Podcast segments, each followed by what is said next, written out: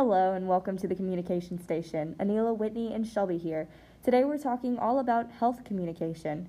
What better time to be talking about this during a global pandemic? In the last few months, we have seen a mass amount of information about our health and what we should be doing about our health. And to get a better understanding of how we relate to health communication today, we'll be looking at three of those models in HealthCom and then tying that back into the COVID 19 pandemic. Enjoy the show.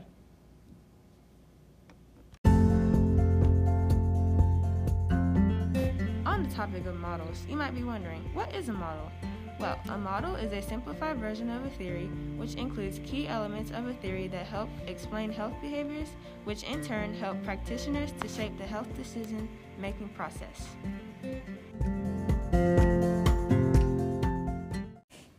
Hey guys, it's Whitney, and I'm going to be talking about the theory of planned behavior. So, the theory of planned behavior is a theory saying that basically, in order to change your behaviors, um, you have to focus on your individual beliefs. So, the theory of planned behavior is used to explain health behaviors and intentions such as smoking and substance use. And it also states that behavioral changes depend on um, intention and behavioral control.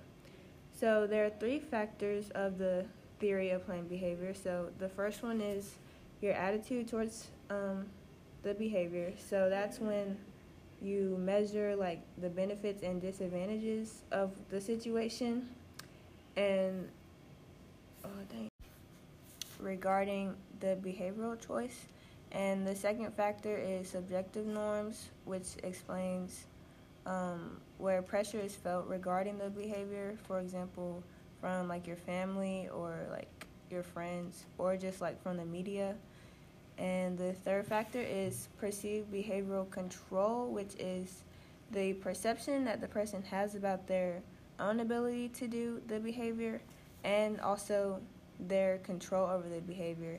So, for example, the more positive a person is towards the behavior, the more socially acceptable the behavior is, and the more ability or control over the behavior that the person has, the more likely that person will perform the behavior. So, how do you think that relates to masks during COVID? Oh, okay. So, um, for example, this model can be related to COVID. So, if you don't believe in COVID, which is like your attitude towards the situation, and then you also don't think that you can get the virus, which is your expectation towards the situation, you you wouldn't like wear a mask or take COVID COVID protocols into consideration, which is your behavior towards the situation. So, in conclusion, our beliefs affect our attitudes and expectations, and our attitudes and expectations influence our intentions and behaviors.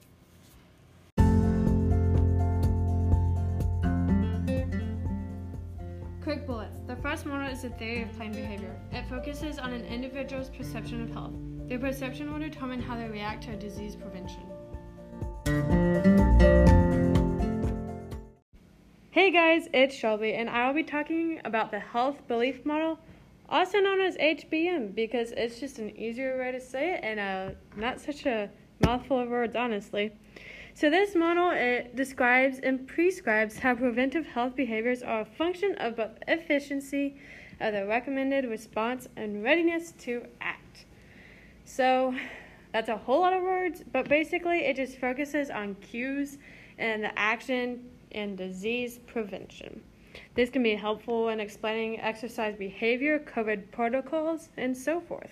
It increases the understanding of dietary behaviors, and it's used regularly for the understanding of smoking, alcohol, drugs, and steroids. An example that I can think of was an analysis of the influence of communication on colorectal cancer screening. This health belief model would have factors that shows the cancer and how it's related to the stool blood test that were taken from that patient. However, these study shows that communication channel through which people learn about the testing and the individual people and how they are willing and their benefits that they get from their screening. So when you look at the model, there's basically three different steps. Would you guys like to know them? I bet you would. Okay, so Yes. thank you, whoever that was. So, you have a person. For an example, if we look at COVID, you would probably have teenagers or other people that think COVID is a myth and that masks do not work. They do nothing and they do not help you. And that's part of the individual perceptions. It's how that teenager or other people sees COVID and the protocols. Then you'd have the modifying factors. You have the threat of the disease, what COVID does, how it can harm you. It has the age. Like I said, this would probably target teenagers and mask because I don't see mask on teen- a lot of teenagers all the time. It also shows what you should do, the actions, the symptoms, the education, and the media information. A while ago in class, we watched a video with Brad Pitt. What he was doing is he was educating or telling teenagers and other people to wear a mask and stay socially distanced. This was by the health belief model using a modifying factor. Brad Pitt, don't you mean Paul Rudd? You bet I do. Then you have the likelihood of action. How many people do you think would actually wear a mask when they found out what happens when you do not wear one? You have the benefits and the likelihood of the behavioral change in that person. So, as I already said, just to go over it, you have the individual perceptions first and how that can be applied to the COVID. As my sister say, the COVID. Second, you have the rules that are given and why. Then, lastly, you have the action that needs to be taken, such as mask, social distancing, and no crowds.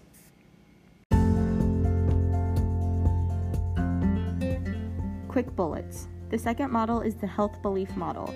It starts out with the perceived susceptibility of a serious disease. Second is the people that are being targeted, the action to be taken, and the threats of the disease.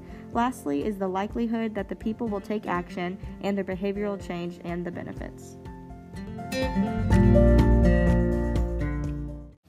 Hey, it's Anila, and the last model we'll be talking about is the Comprehensive Model of Information Seeking, or the CMIS. This is a model that explains how information carrier factors predict information seeking behaviors. A person's health information seeking behavior is guided mostly by the usefulness of the source or their perceived usefulness of the source. There's a test done among cancer patients and their use of magazines. It was shown that sources with the most authority, for example, from physicians, doctors, stuff like that, are the most sought after. And this helps medical providers better reach individuals about health related issues. How this relates to COVID 19 is when COVID 19 first came into America or even like the world in general, there was a wave of social media posts from friends, family, doctors, and politicians, all kinds of people, telling people to stay home, wear a mask, practice social distancing, all kinds of stuff like that. A tactic used largely by the media was the use of celebrities. Some people, some celebrities did it for free, but other times there were commercials. For example, Shelby mentioned Paul Rudd, where they would encourage young people, teens, and people around the world to take their part in slowing down COVID 19. And so this was a tactic since most people, or a lot of people, might not trust the government necessarily. There's a whole group of people that probably don't. They might trust celebrities that they like or their friends and family, people like that. And so that was a tactic that information carriers used to reach information seekers. In addition to this, many graphics and short bullets were put onto social media to reach teens, adults, people like that. And so people designed these graphics to show short bullets of information that the CDC was putting out. You've probably seen Instagram posts like, So you want to talk about blank. So you want to talk about COVID 19. And people could read these short bullets instead of reading the long things that the CDC would send out, and so they could get their information faster.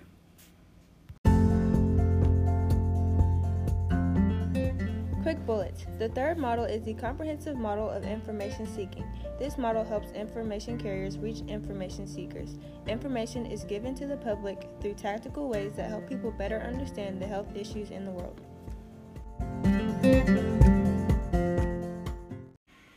Thank you for listening to the podcast today. It has been interesting learning and discussing how health communication and COVID are intertwining in our current events. We might have never considered the thought put behind how the public receives its information about health. So I hope this opened your eyes to new ideas and realizations that information carriers care about how you receive information about your own health along with your families. Hope you learned something today and catch you next week on the Communication Station.